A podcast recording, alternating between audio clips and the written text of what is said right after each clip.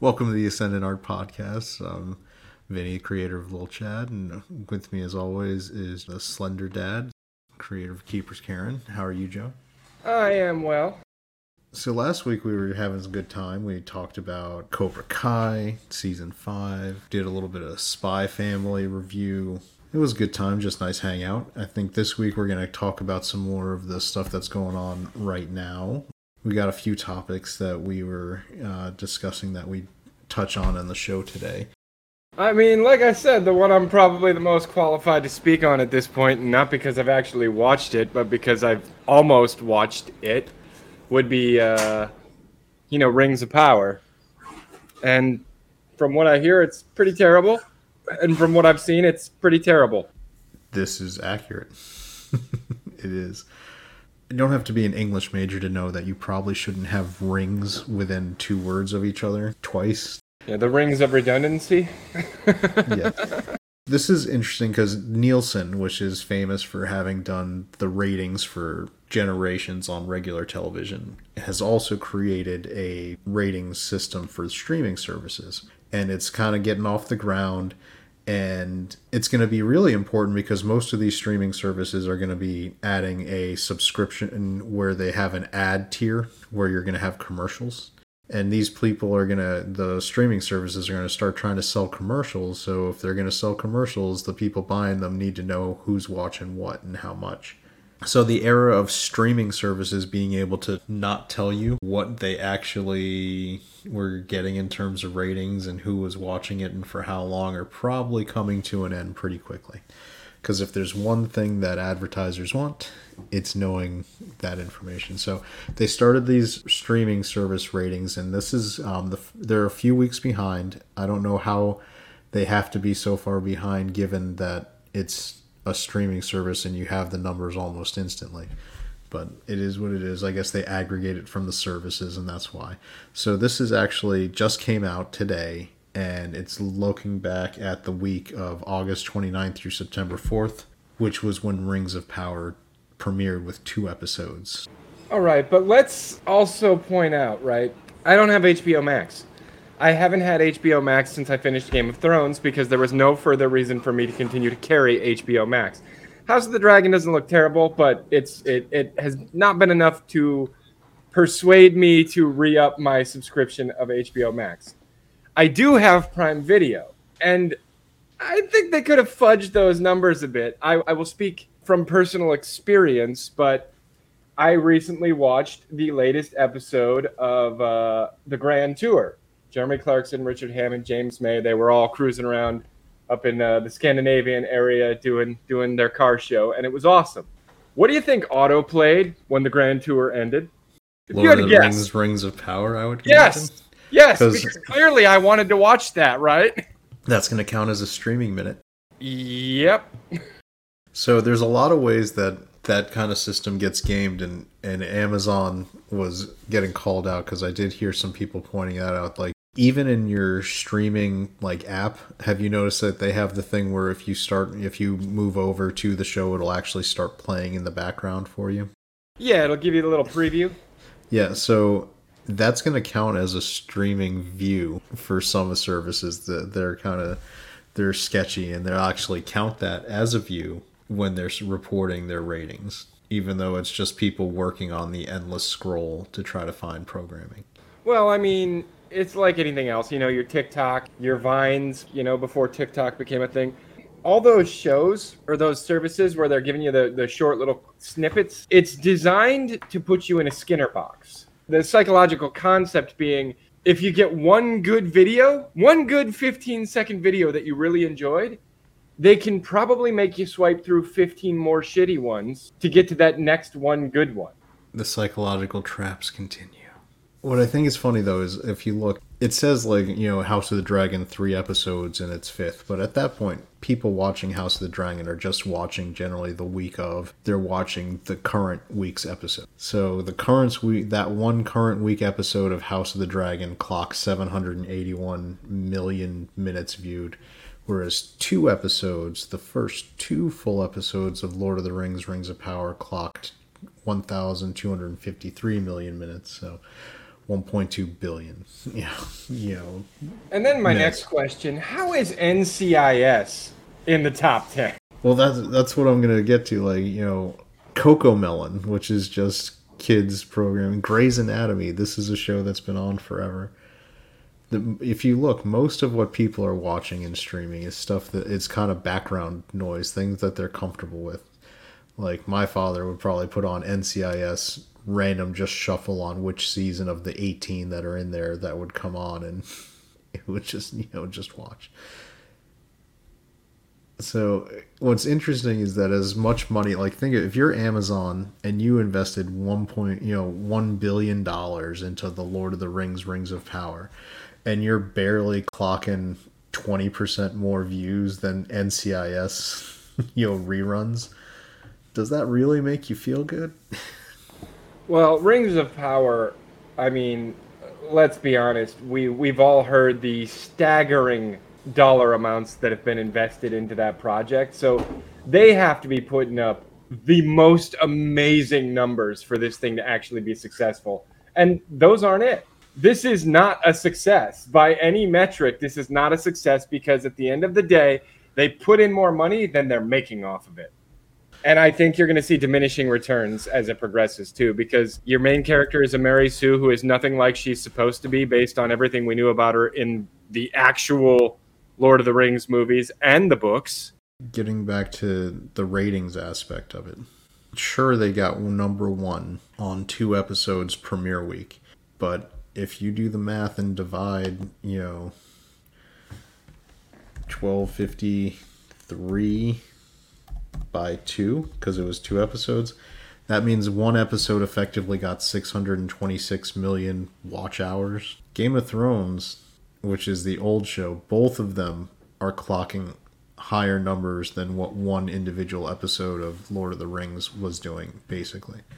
One episode was worth about six hundred twenty-six million watch minutes. Old Game of Thrones pulled seven ninety-two. Hot D, House of the Dragon, pulled seven eighty-one.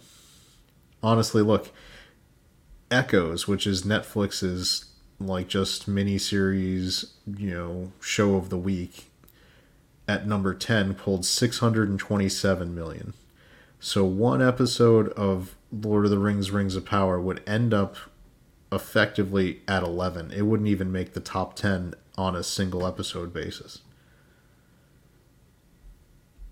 I mean, I'm I'm very interested to see when week two comes out for these ratings, because when it's only really measuring one episode, if that fall off happens as it should, where it like halves the number of available minutes that people would want to watch, this thing could fall to the bottom of the top ten or even out of it.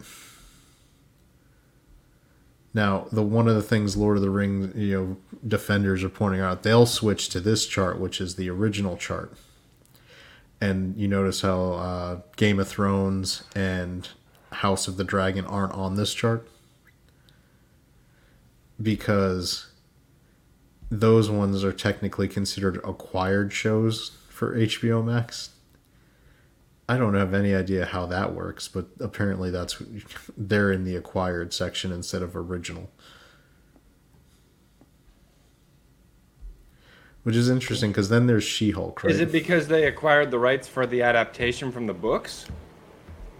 I think, no, I think technically since H B O Max is streaming off of the H B O proper, because this doesn't include H B O ratings, like the actual, you know, channel H B O.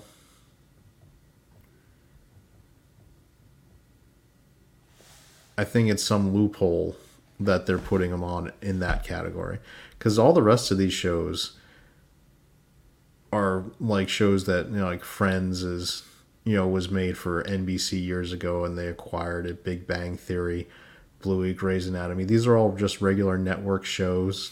And then there's N C I S, which has three hundred fifty-four episodes. That show is still going on right now. Oh my god, end it, just end it. It's, well, it's um, it's comfort food, right? It's the shows that you can just put on, and, and any episode is basically the same, so you just feel comfortable. But this does actually, now that's a good segue here for our, another topic, which is She-Hulk. Oh boy. look at its numbers. She-Hulk Attorney at Law is coming in only at four hundred seventy-two. It is barely beating a show, The Sandman, that's been out, I don't know, like eight weeks now. It's not a successful show, and Disney is going to have to come to terms with that. I don't know. I feel like Marvel is kind of spent at this point. It's a poorly written show. They have somebody that they could make very likable. She-Hulk in the comics, the the famous runs in the nineties, she was very, very popular with comic fans. They would be all screaming from the rafters about how amazing this show would be if they just adapted what was going on in those comic books. And they don't. They decided to try to make it current year, go crazy with it. And this is, I think, the price they're paying. It's not popular. It is. It doesn't. It's not even trendy on the internet. Like, there's not people running out and tweeting about it all over the place. It doesn't even get that. Like, they don't. They're not even getting the internet attention. The the normies don't like it. Comic book people checked out forever ago, and they're not even getting the Twitterati to care about it. Well, and that's almost like a life cycle, right? Like, uh, a franchise gains popularity, and as it gains the popularity, it gains the viewership, and that viewership grows as the franchise continues to put out content. But then as the well starts to run dry, if you will, then you start losing the audience, and the only way to keep your hooks in them is, you know, baiting the fans as you as you would. Um, but eventually, that starts to kind of lose its effectiveness too, and then you just get casual indifference, and everybody just kind of stops listening, stops watching, stops tuning in, because they're not even willing to hate watch it anymore. And that that is where I think a lot of the uh, a lot of the newest Marvel projects have ended up. You can't even make the fans pissed off enough to watch it anymore. Like, they kind of did that with uh, what was it? The you got to do better senator guy. Oh, the you, you know with the Falcon.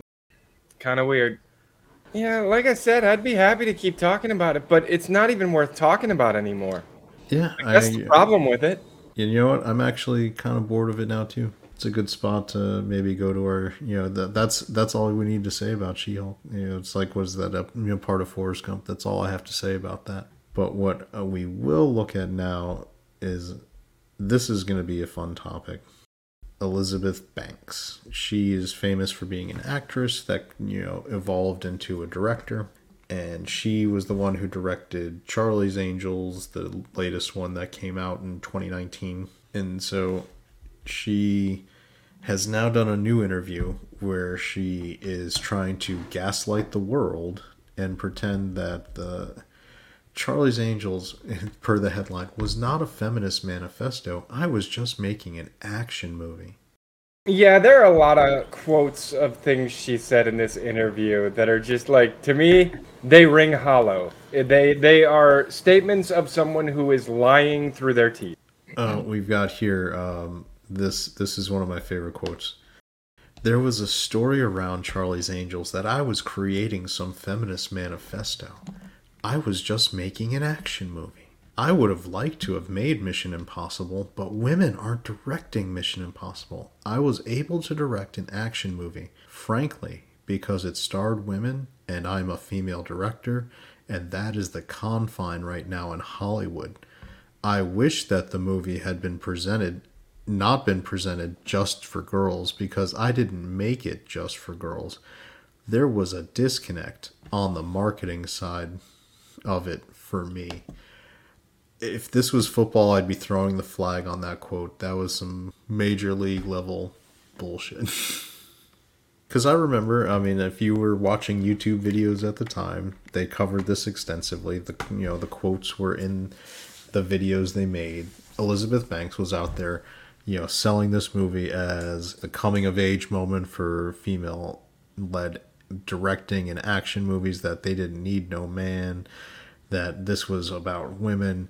And then when the movie bombed, they were like, why didn't men go see it? Because you were telling us that, because they even did the interview where, you know, it's not for you, right?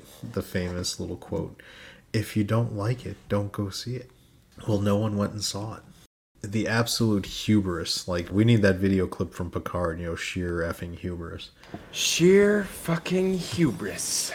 to come out and do these interviews and say these things when everything is on the internet. The internet is is forever, and people can just pull up the news articles, the previous quotes, all of it, and put it right, uh, what is it, as they say on some of the YouTubers, caught in four K. These frickin' uh, agenda-driven types like her, if she were called on it, she would then continue to dig the hole by saying, I was just saying what the marketing department told me to say in those interviews. They made me say it, guys. That's what I think. That's where she was going with. There was a disconnect on the marketing side of it for me. She's trying to throw. Oh, the she marketing. she she left that. She left that little escape hatch there for a reason. Yeah, it was the marketing. Yeah, you know, it was all the marketing fault. It was terrible. It was a bad movie. It bombed, and partially it bombed because that was around the same time. It was a few months before Birds of Prey came out, and they were bookends for movies being marketed terribly, terribly wrong. Well, Charlie's Angels, the uh, the travesty of a Ghostbusters remake. There was a whole slew of movies where it's like, we're going to do this girl power movie. And it's like, I don't know if this is a girl power movie or a man-hate movie. But I'm leaning toward the latter. I, I like to judge movies as they are, right? There's movies that it, maybe they have an agenda and a point of view. And if they're well-made and the message is crafted well, I can still enjoy the movie and appreciate it for what it is. It wasn't a good movie. Like, if you wanted to get that message across, you did it poorly. This, like Birds of Prey, was a terrible movie, so it made the messaging part worse. There's great movies that, you know, one of my one of my favorite ones growing up was uh, War Games with Matthew Broderick. Super anti-war movie. The only way to win is to not play the game. It was a really well-done movie. Did I think that from a geopolitical standpoint, it was probably a, the the best approach to take? No, but I appreciate. But that message was actually more effective for me because it was a well done movie. I'm sure there's movies you watch where even though you disagree maybe with the message, because it's actually a well crafted, well done story, it makes you more sympathetic to that message. Oh yeah, um, I think it was Toys with Robin Williams. In all honesty, I agree with the villain in that movie a lot more than I agree with the good guys in that movie. And, I mean, if you've seen modern modern warfare in, in any way, yeah, drones, drones are a big thing. And, yeah, tra- training a bunch of teenagers to fly drones. They were they were just ahead of the curve on that movie. Yeah, and like I said, I mean, I was I was rooting for Robin Williams, and I think it was Cuba Gooding Junior and the gang, and... Like, they were the good guys. I, I liked them, but the, the evil general who took over the toy company and was using it to make weapons of war out of the toys, like, some effective combat tactics, if you ask me. I kind of feel like somebody at the Pentagon was watching that and started thinking, wait a second. We could probably do this now. Well, honestly, and what's better? The, you know, having these little drones that go out and, uh, you know... prosecute the target, or sending a bunch of soldiers who could die. I'd rather lose some toys than soldiers. Yeah. Then you've also got, not to get into the finer philosophical argument, but you know, once you eliminate the risk of war, does that propagate war happening? Not sure if I follow the... If you can do it all with drones and robots and not people on the field, wouldn't you almost create a massive, constant, ongoing state of war because the cost of war is not felt by the population? I don't know if you've noticed, but most wars are forever wars. It's just, are they hot enough to be considered wars, or are they cold? Not to delve too far into the political side of the house, but like the Ukraine-Russia thing? It's been going on for decades. It's just never gotten this hot before. Yeah. Well, I mean, if you count Chernobyl, it got hot for a little bit, but that wasn't war. That was just a fault, you know, a reactor meltdown. Yeah, but you know what I'm saying. Like the the conflicts that are happening throughout the world, they go on for years and years and years and years and years. I, I don't think the drones really change anything other than the fact that you can kind of, you know, you don't have to risk quite as much. But if the combat gets too extreme, I mean, that's when soldiers are going to get brought in either way. So mm-hmm. I, I, I get what they're saying. Oh, well, you make war too easy, then everybody just could do it all the time. No, I don't buy that. Well, then the bottom line is you still need boots on the ground to hold territory. They still haven't figured out a way to do that, unless you're going to be like RoboCop and put an Ed two oh nine out there to do it. That you still need a, you know, a physical presence to hold territory. Now, what all of that is getting at is how Elizabeth Banks is a big old liar, liar, liar, pants on fire about, you know, not having made Charlie's Angels a feminist manifesto. That was seeping from the movie, and that was the primary goal of the movie before selling a, a fun action movie. And honestly, it has nothing to do with the fact that a woman was directing it or anything else. Like, it, you just you just didn't do a very good job telling a fucking story. As someone who does not write movie scripts, I'm sure there are many differences to writing a, a full-on story, a, a full-length novel, if you will. But, you know, a lot of the, the, the foundations of storytelling are still there, and I just, I don't see them in so much of today's art. It's not there anymore. People have lost all grasp of the fundamentals, if you will. That is definitely, I think, the case. But there is still some good stuff. Like we did last week when we had a fun show talking about two really good current year things. I think soon, once the dub is finished, we'll have a fun time talking about Overlord Season four. Oh, did you already finish it? Uh, yeah, and it was chef's kiss. Once you see this last episode, I don't want to say anything about it because I just want your unvarnished reaction to how that goes. I mean, I hope it doesn't disappoint. I've been loving the season so far. I'm actually just really sad that it's ending, but at the same time, it's, you know, we're gonna get right into Spy Family coming back. I think Mushoku Tensei is gonna be coming back, which you still need to watch the first season of, which was fantastic.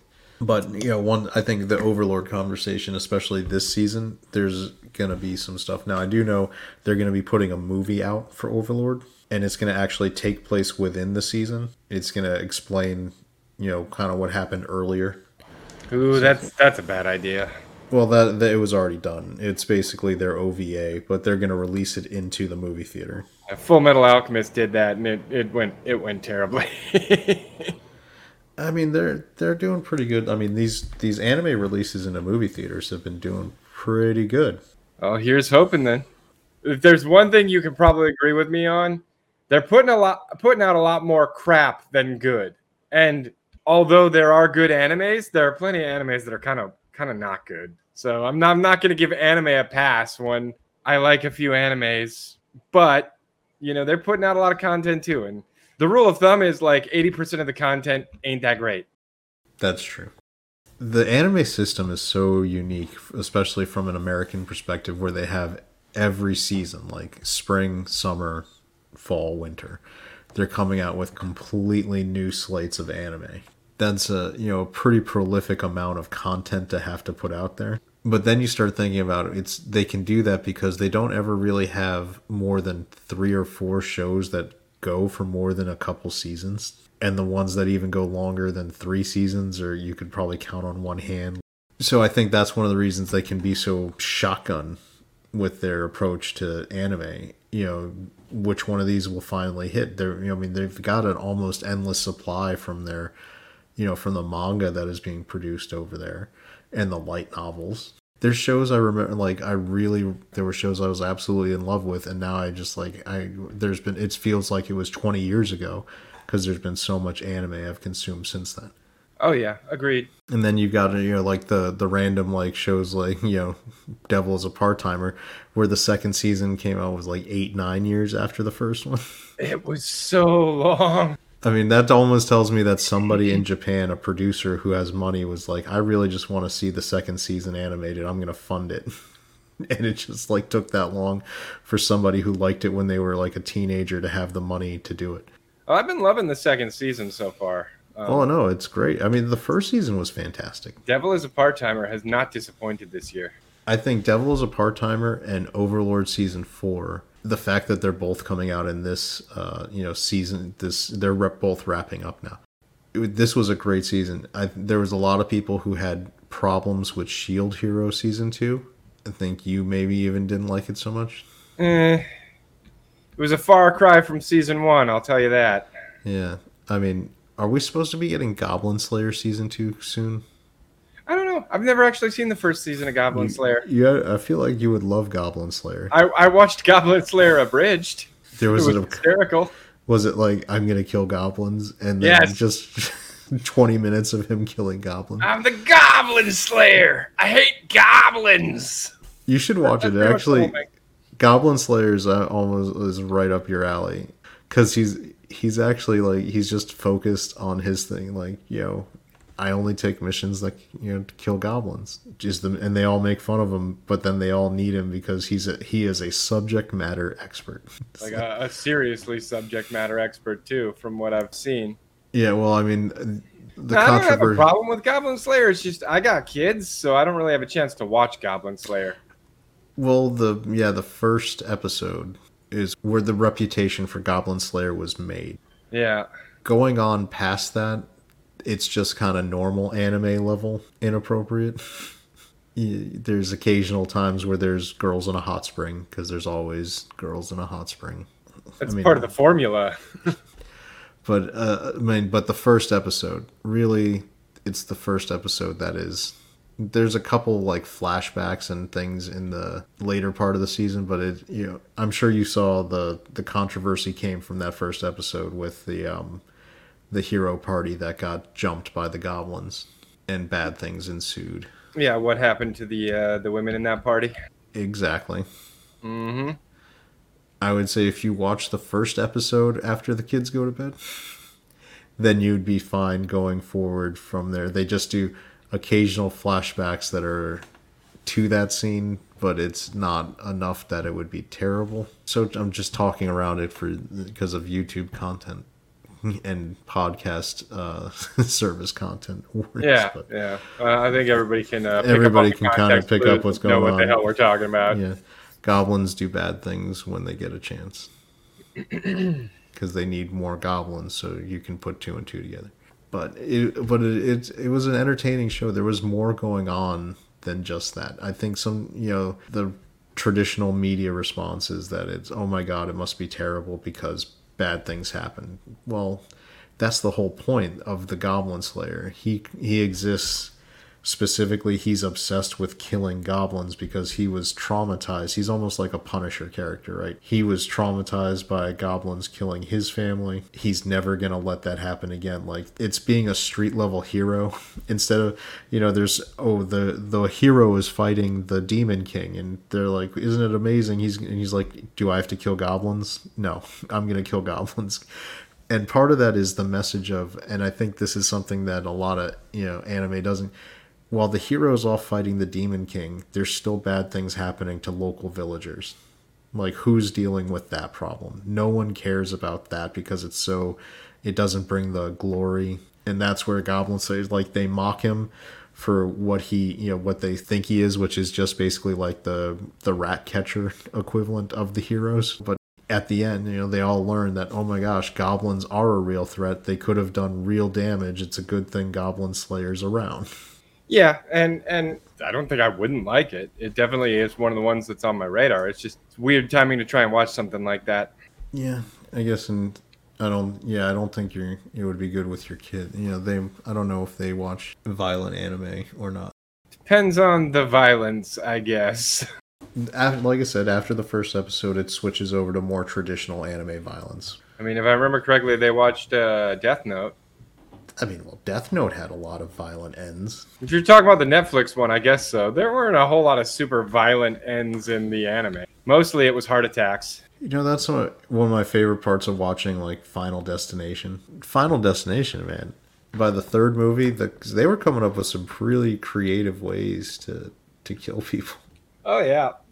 I mean, did and there were a the... hell of a lot more. It, by by the third one, there were also a hell of a lot more. Oh, this is gonna kill him. Oh, this is gonna kill him. Oh, he's gonna die. Oh no, haha, we got you. You you thought he was gonna die, and we we faked you out. There was a I lot really I I loved like when they like they kept highlighting something, and you're like, oh, this is, and then it wasn't that, and it was something like the best example was when the kid I forget which Final Destination it was, where he was at the dentist's office.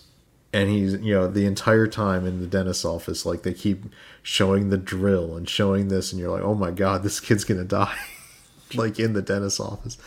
And he gets out of the dentist's office, and you're like, what's going on? And then a giant glass pane falls on him and, like, destroys him. And you're like, oh, that came out of nowhere. That is how it works sometimes. Because he decided to scare a bird. I have a, I have a lot of appreciation for the Final Destination series. I think it's underrated for just being fun. In its way, yeah. In its way, I mean, it's just a good time. How do you don't? Can you just appreciate things, Joey? Can you yeah, just? I I don't I don't dislike those movies. You're the the best you can do is I don't dislike them. They're good. Eh, you know, it's not my kind of scary movie. They got Tony Todd in there in the first movie. And he's, I love Tony Todd. He needs to be in so much more stuff. You know who I'm talking about, right? Candyman? Yeah, yeah, I like him. Yeah, he was also really good in Star Trek.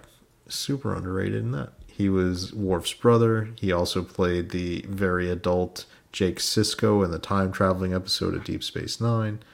We're getting off on a tangent, but that's what we do. It's a hangout. And it, it was a lot more fun to talk about that. You see, and that's what I think we will try to do at least once an episode when we're getting down from all these terrible contents that are coming out. When Galadriel is is beating the Numenorians, and She-Hulk has terrible Jolly Green Giant C G I, and Elizabeth Banks is trying to trying to gaslight I mean, everybody. At this point, I just I I almost feel like if they could, they would somehow rewrite it so that, was it Isildur who cut off Sauron's hand? Isildur is a character in the Rings of Power. Who cut off the who cut off Sauron's finger? Yeah, it was Isildur. Yeah. I, I, like I said, at this point I wouldn't I wouldn't be surprised if they tried to rewrite it that it was actually Galadriel who did that. Yeah. They're going to be like, it'll be a thing where he'll flash back to how Gal- Galadriel taught him when the opponent isn't looking to cut their hand off. Like, he'll it'll be like a clip. If you ever have your sword broken and they're just over you, this is a perfect time to do this and cut their hand off. Yeah. Oh, I'm really glad that Galadriel taught me that. I would have been lost without her. But of course he's a man, so he kept the ring and broke it and broke everything. Of course, she would have just cast it into the flame like she was supposed to. Yeah, I mean, she was offered the ring by Frodo, and she turned it down. But I, that was good Galadriel, like, as played by Cate Blanchett. So I don't know what this one would do. She has a Tempest in her. I mean, I appreciate the memes. It's fun. But the memes are enjoyable. I, I don't know if it's great to spend a billion dollars to make memes. You can do it a lot cheaper. Jeff Bezos is supposed to be a really big Lord of the Rings fan, but he is not the C E O of Amazon anymore. And I wonder if he is a little upset with how this actually turned out. Who is the C E O then? It's not it's not Bezos anymore? No, he retired from being C E O a couple years ago. So he could spend more time on his super yacht? So he's, you know, he uh, the C E O of Amazon is Andy Jassy. He took over in twenty twenty-one. Oh. Did it was not know that. Basically, you know, Jeff Bezos got himself divorced. Then, after he got himself divorced, he decided, I don't want to do, uh, I don't need to, you know, be C E O of Amazon anymore. So I'm gonna do. Oh, let's see. Speaking of, speaking of cheap Ring of Power, Isildur lives over two thousand years old. What the F? Yeah, there. There's so they're jumbling and shoving so much stuff into this second age time period to try to make sure that they've got characters people want to, or at least recognize, that it screws up the timeline. And but I think they just don't care. They have the rights to what they have, and they're gonna make a show that they want to make. Isildur, Isildur will be coached by Galadriel after he and he'll. She'll be the one who really beats Sauron, or that her, I think that they're going to have something where her and Sauron are in a relationship. Oh yeah, it wouldn't surprise me because, you know, they, they do love their infidelity in these new these new series as well. Let's see, Sauron hasn't even surrendered yet. Where are the actual Rings of Power? So yeah, for the entire first season, they're probably not going to be there. I don't think that they're going to have the Rings of Power actually appear at all in the first season, because they haven't even been forged yet, because Sauron has to teach the elf, uh, was it Celebrimbor who, you know, who forged them? So, Maybe? Yeah, so he has to... Sauron teaches him how to forge the Rings of Power, and in secret, you know, makes the one ring that rules them all. So we haven't even touched that in storyline wise. So I think it's, I don't know what their plan is. It's a damn shirt with a metal plate on it. It's a quick trip to Goodwill. Then the junkyard would produce a better costume. I am not going to lie. I've been to a lot of conventions in my life, and the cosplay work I've seen would be, I would trust a lot of them more than the people doing the costume design on Rings of Power based on what I've seen. Dude, you grab one of those people off the con floor, you give them a budget and a couple people to help them out, and I guarantee you they'd produce better. I guarantee it. They'd probably make some really awesome shit. I know. I mean, some of those cosplayers make amazing stuff, and they do it on their own with, you know, spending their own money. Uh, if you want a, a good idea of how involved cosplaying can be, I would recommend a, a fine slice of life anime called My Dress Up Darling, which covers some of the cosplayer community and how much they care about what they're actually putting out there into the world. Well, and on the cosplay subject, like, a lot of people think I'm, I'm, eight, nine feet tall, right? Because I'm I'm I'm Slender Dad. And I'll, I'll tell you a secret. Drywall stilts. There you that's go. what that's what makes me eight feet tall. When you're in full costume, when you do when, your thing. When I'm when I'm fully decked out and I'm going out to terrorize the children on Halloween, I got drywall stilts and a pair of pants that my wife tailored for me that goes all the way down to the bottom of the stilts. That is how you do it. Because when you're a cosplayer who cares, you make sure you find the ways to bring authenticity and, you know, realism to what you're trying to do. As opposed, yeah, and you just you know, never stand up when you're under a ceiling fan. Yep. Yeah. As opposed to, as Nikki's pointing out, um, the show screams, "Give me money for buying Lord of the Rings." You know, like that's they. They had a billion dollars. I I'm intrigued because I listened to some of the other YouTube personalities who kind of go over this, and I think uh, the Midnight's Edge guys were talking a little bit about there's got to be so much graft on those per episode budgets. Like they these episodes, each episode is supposed to be seventy, eighty million dollars, and clearly it's not going on the screen. So there's probably uh, you know money being fudged about to other people.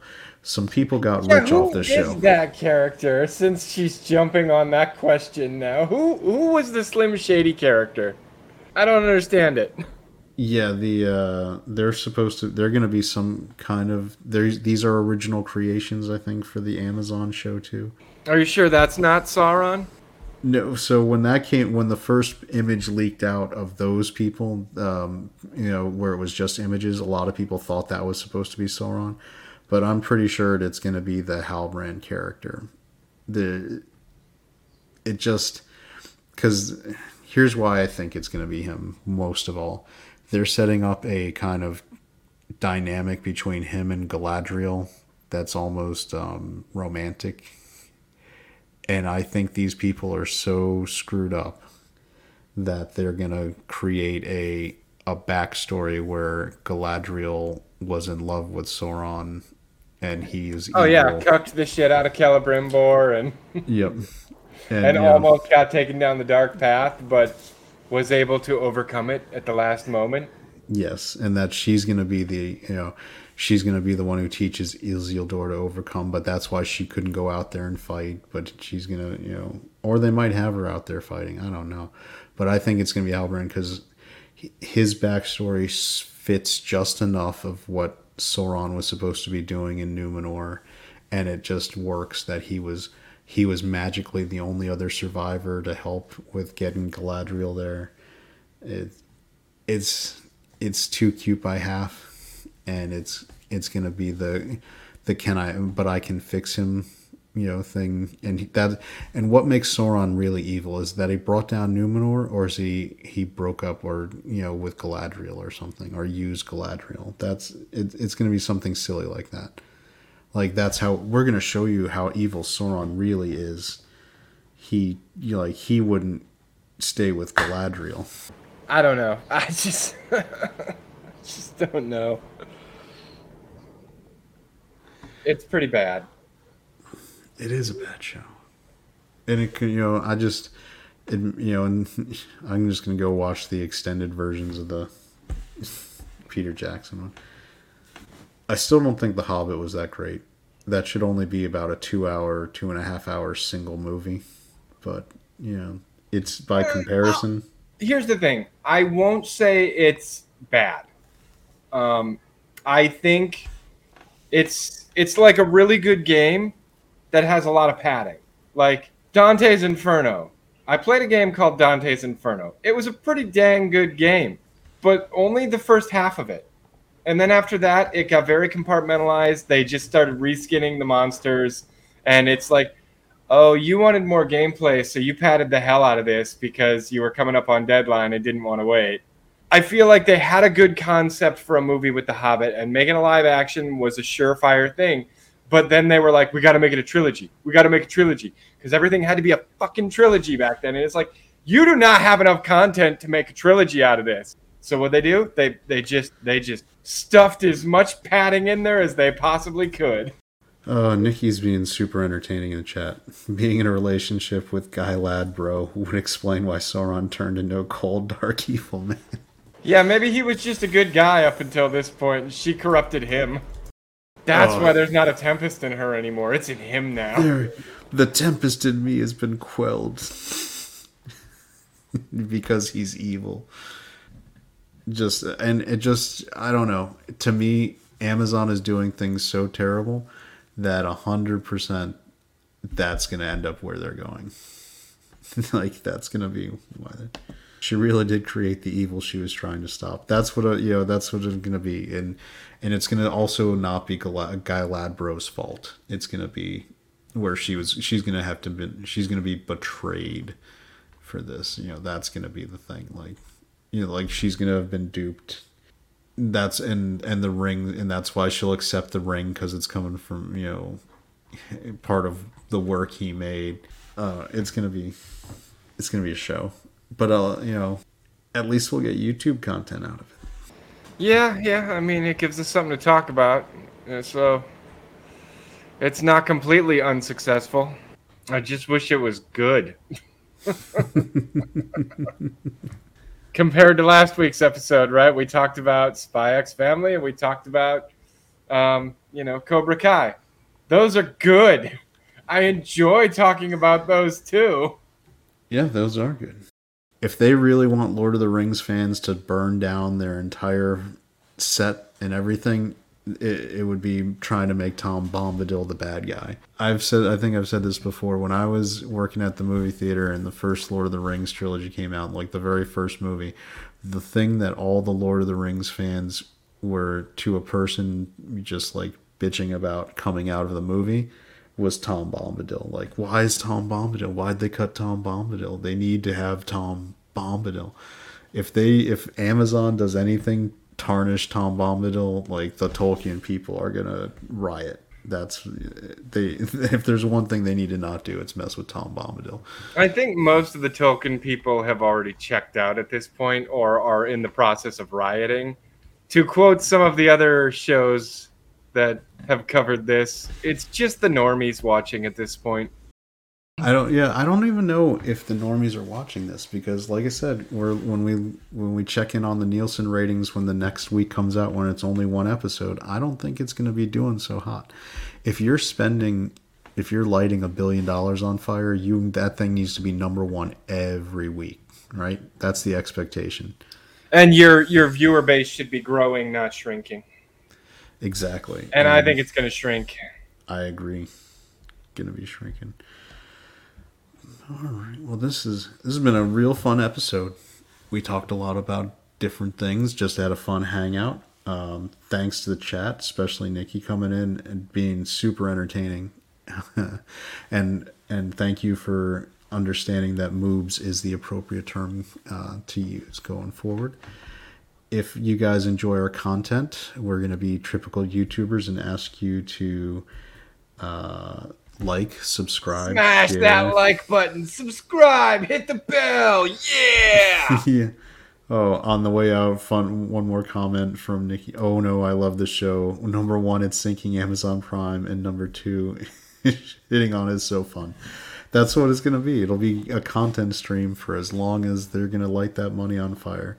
So like, subscribe, smash the you know, smash that like button, subscribe, share our show. Uh, we're available also on um, podcasts, uh, homes like Apple, uh, Google, Podbean, any of the place. Sweet. Nikki subbed and she'll be back. We'd like to record and go live on Thursday nights. And we'll see you guys next week. Okay, bye. Bye.